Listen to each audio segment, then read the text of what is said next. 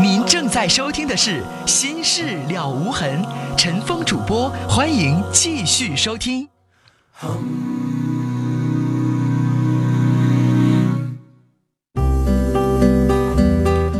好，听众广告之后，欢迎您继续来收听《心事了无痕》节目，我是主持人陈峰。我们要接4号线的电话。你好，女孩。哎，你好，陈峰哥。你说。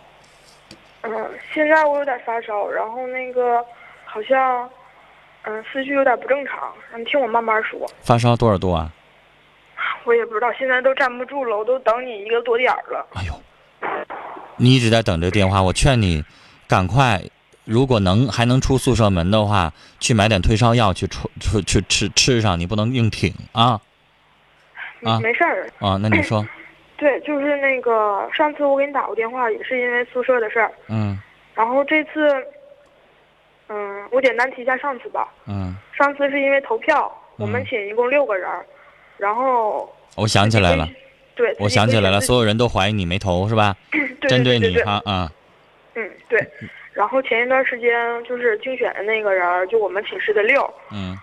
直到我投他了，但是他没有跟我说。啊，知道了啊。对，知道了。然后，他说，他后来也知道是因为我们寝2个人没有投他，别的寝1个人投他。嗯。嗯。然后后来就。那应该对你的误会就慢慢解了呗。对。然后就问那个2个，我们寝的2和4，因为我是老三嘛。嗯。问2和4，当我和6关系不好的时候，我和2和4的关系挺好的。嗯。然后知道这个事儿之后，我什么都没说。6已经跟我说了，跟我说之后我什么都没说。然后6就在那个背后问2和4，说你和3人关系好吗？然后他们2个就这么说的。就那么整吧，一个寝室能咋整呢？我们俩逛街，他总跟着。然后6跟我说了之后，我就感觉挺伤心的，因为大家在一起逛街嘛，都是。有目的性的，或者是娱乐性的，大家都在一起，挺好的。他说一个寝室的，然后他们说我跟着他，我感觉我不得劲儿了。上一次我跟你聊完的事儿，你没有吸取我为什么跟你说那番话。我记得我跟你说什么？我说了合则来，不合则分。我想和他们你为什么就干嘛非得强调，非得跟这几个人弄得好，弄得不好你就难受呢？不是，你没有别的朋友可以交吗？有啊。那你为什么非得跟他们这么耗呢？人还不愿意搭理咱。我们班级一共就19个人。那又怎么样？如果2个人关系不好的话，然后我还是属于班级干部那一类的。如果关系不好的话，以后工作怎么做？女孩，你那班级干部也还想当4年呢，当1年就行了呗。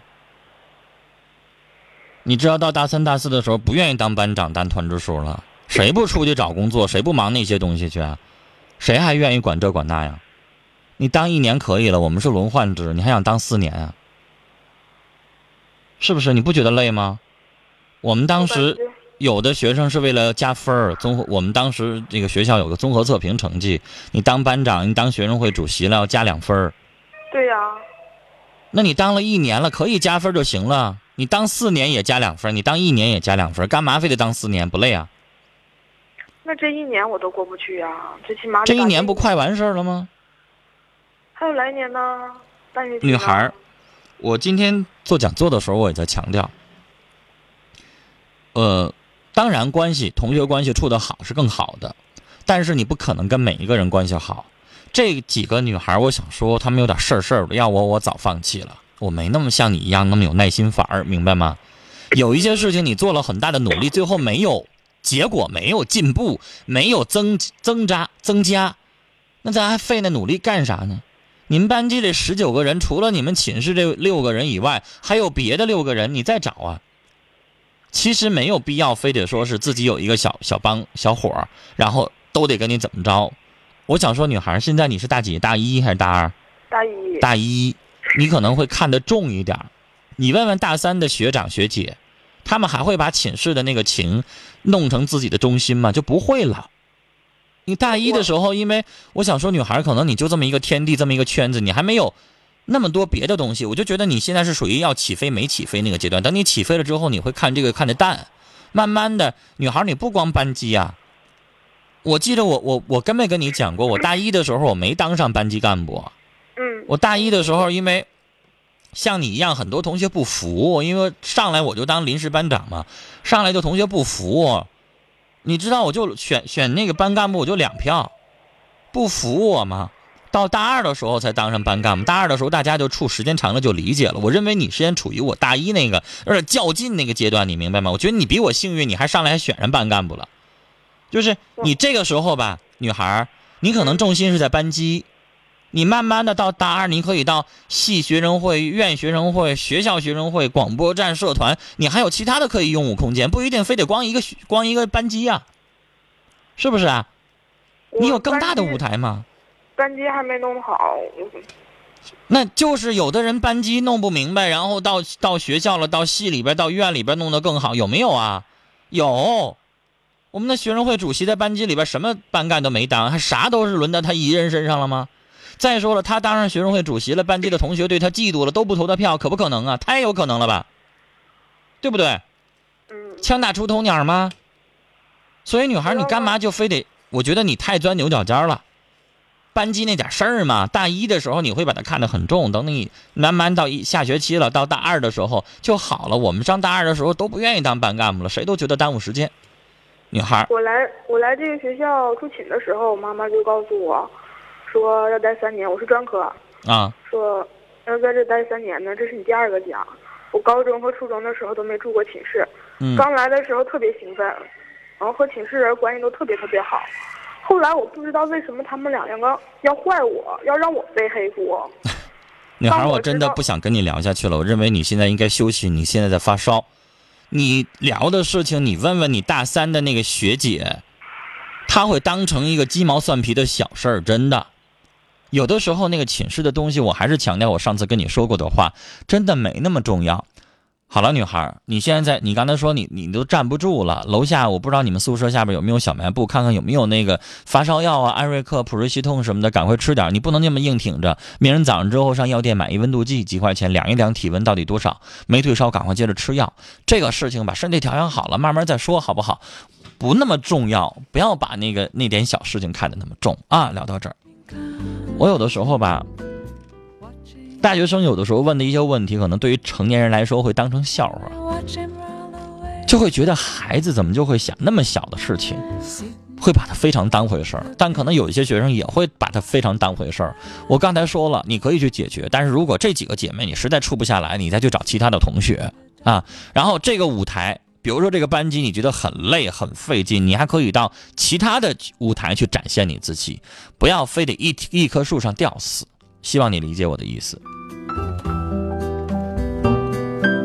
1011的听众说，我儿子是一重点高中的高一的住校的学生，学习没有以前用功了，作为母亲我能怎么帮他呢？女士，大学生刚上大一去住校了，没有人管了，他都会有一段放羊的时候。就是那个东西是原来你天天回家住校，你天天看着他，你管着他做作业敦促他，和他现在一个人又不一样了。有的班主任老师细心一些，天天管着督促着好一点，有的班主任老师没那么细心就不一样。就是儿子这边也不是说你成天唠叨嘱咐他就行的，可能有一考试期中也好期末也好，考差了考砸了，他自己明白不行我赶快撵人。大人都有的时候也有偶尔会懈怠打盹的时候，孩子也是一样的。然后呢，在课余时间，高一的时候打基础的时候不要让他塌腰，课余时间还是参加一些辅导班，哪块差哪块补。我倒觉得关于学习方法的问题，你应该更多的去问一下老师，班主任老师、辅导班的老师都行，会给他一些个性化的建议。为什么我要说的是笼统？因为我不了解你儿子，我不知道他的学习成绩是哪边塌腰，他哪边不认真，原因是什么我不了解，不像班主任老师那么了解啊，所以我给您的意见可能会笼统一些。2096的听众说，一直听您的节目，和您一样也是0点12点下班，希望您注意身体，谢谢您。我们再来看尾号是0577的听众说，我是刚才那个女孩的室友，她每天为了家里的事儿很难受，我们听着也生气，真的没有别的办法能解决吗？我们就是希望听友们骂骂那不赡养老人的人，愿好人一生平安。我们骂完了也行，也可以骂他，关键是他那舅舅不是人，不赡养老人，然后成天还得落好，骂完有啥用？人就听不着，人就不掉一块肉，不长什么东西的，是吧？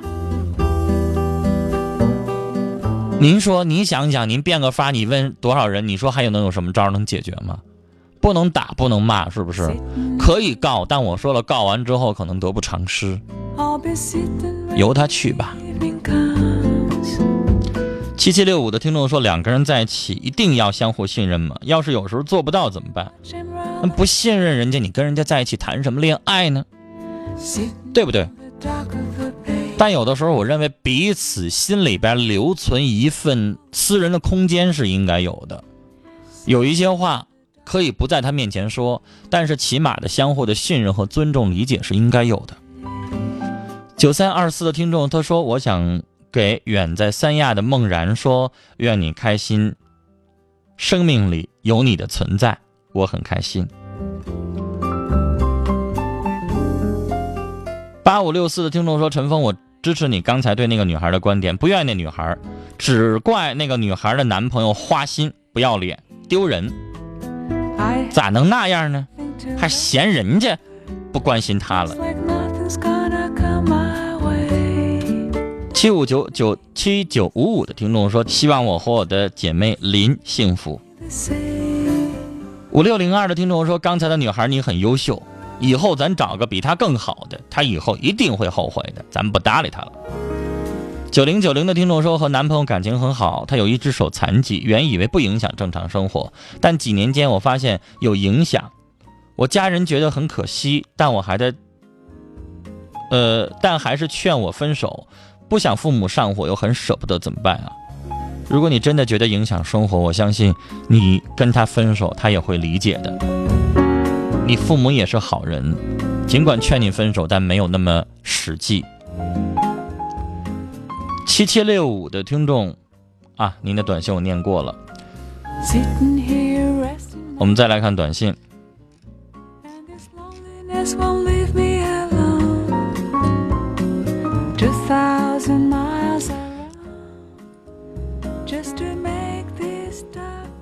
，0979的听众说，奶奶4年前得了乳腺癌，做了切除手术，前几天咳出了血，我想问问有经验的人，奶奶是癌症复发的可能性大吗？我很害怕。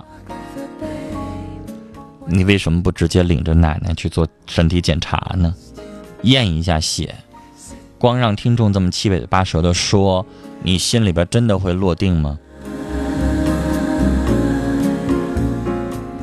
这位听众啊，保留一下尾号，都说我发现我自己老婆是同性恋者，她为了社会的眼光才嫁给我的，所以我想对同性恋者说，我不恨你们，但是你们能不能够远离正常人，别让我们成为无辜的受害者呢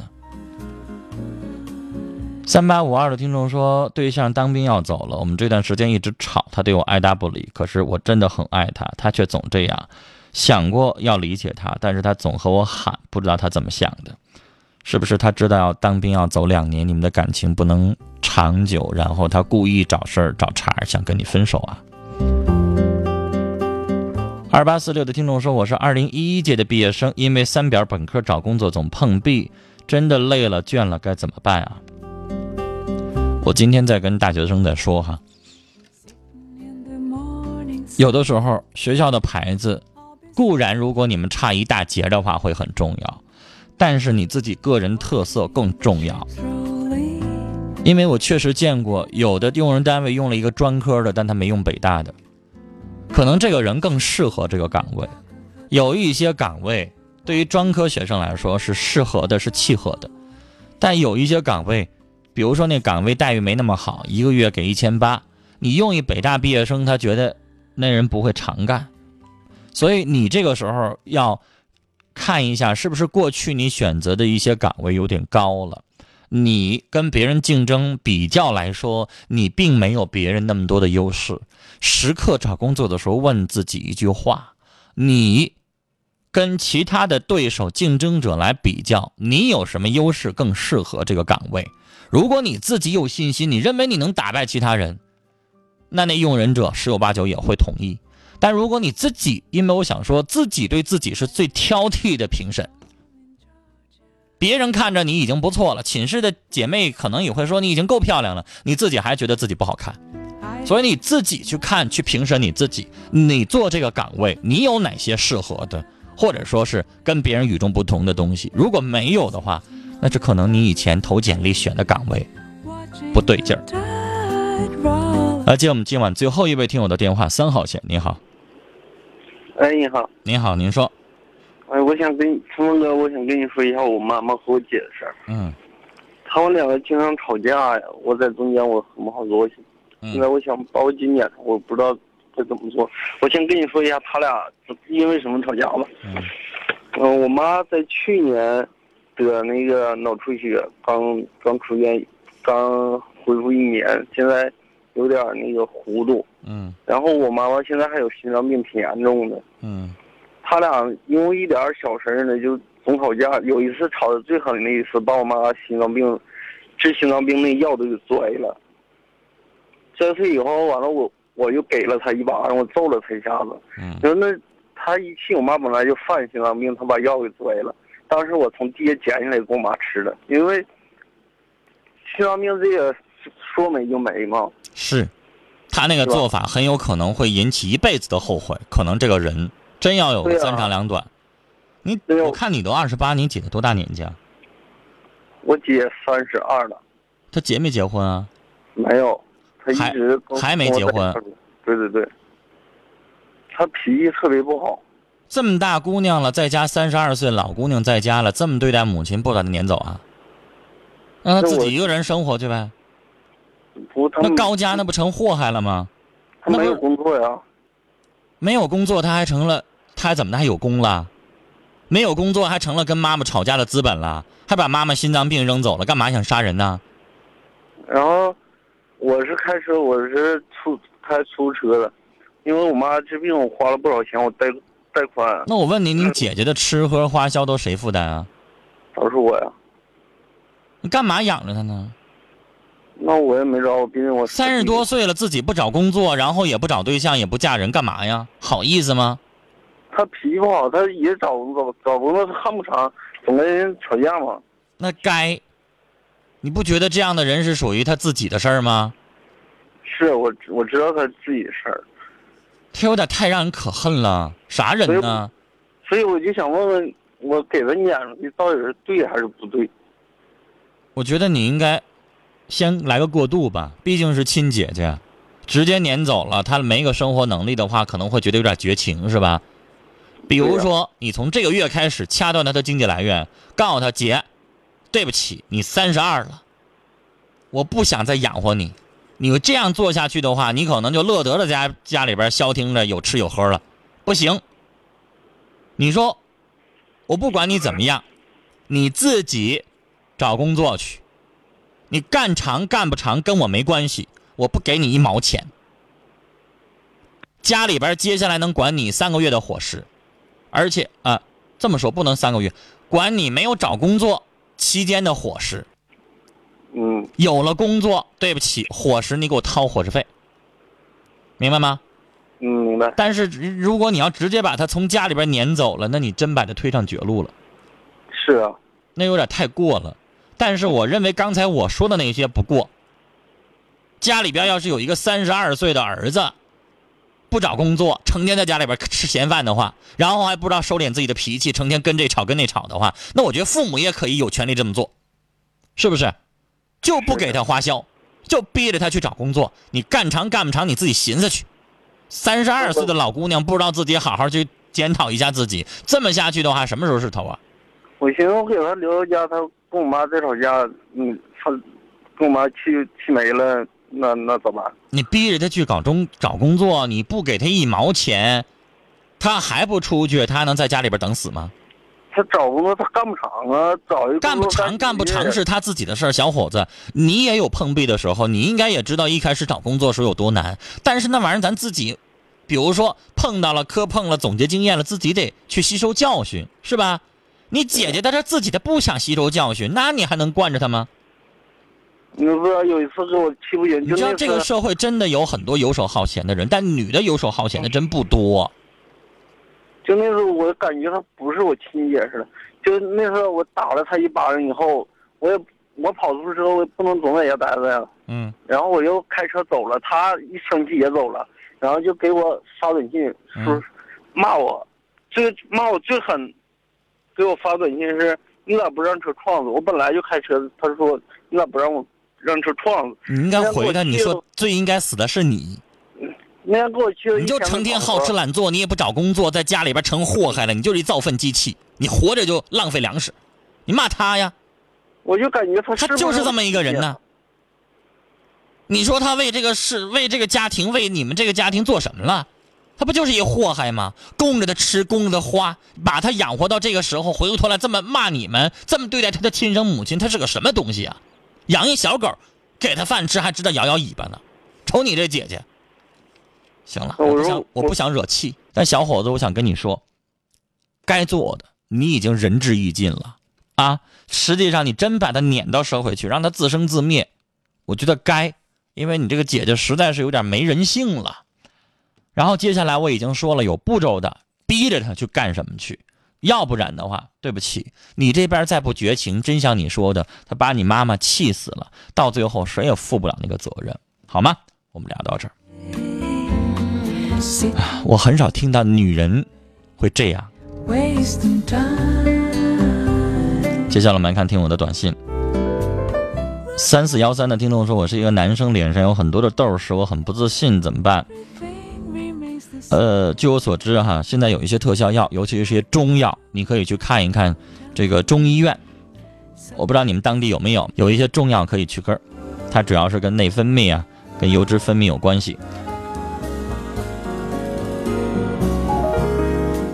8955的听众说，和男朋友处了3年了，他对我很好，他是军人，总没时间陪我，总打电话，但现在呢，他没时间，一有时间就睡觉了，我不知道他对我是怎么了，问问他是不是最近训练比较多，比较累，比较疲劳，如果不是的话，那真的是感情出问题了。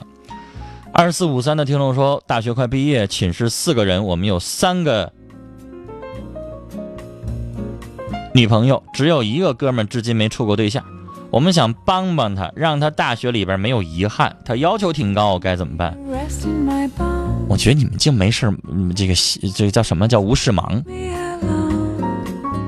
谁告诉你大学里边没谈过恋爱，然后就怎么着呢？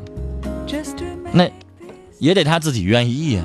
就像你们说的，他要求还挺高，你们给介绍一沓，然后人都不相中，那你们无事忙干嘛呢？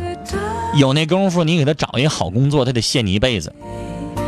找不着女朋友这种事情，缘分没到嘛。这位听众不让念尾号说，刚才那女孩才大一，把学习搞好，等你成了学习牛人啊，说学习牛人超过别人，别人用你的用到你的时候，自然会尊重你。6742的听众说，女孩不要把寝室的事太放在心上，寝室文化很深，我建议你看17岁不哭，你会学会很多的东西和处理事情的方法。6920的听众说，有的时候不要太在乎同学关系，顺其自然，慢慢也就融洽了，才大一，别急，把心理调节好，你的学习才是最重要的。我是大4，跟你说的是过来人的经验。2692的听众说，你说一个寝室就那么几个人，关系弄那么复杂干什么？现在的小孩干嘛非得弄得那么紧张呢？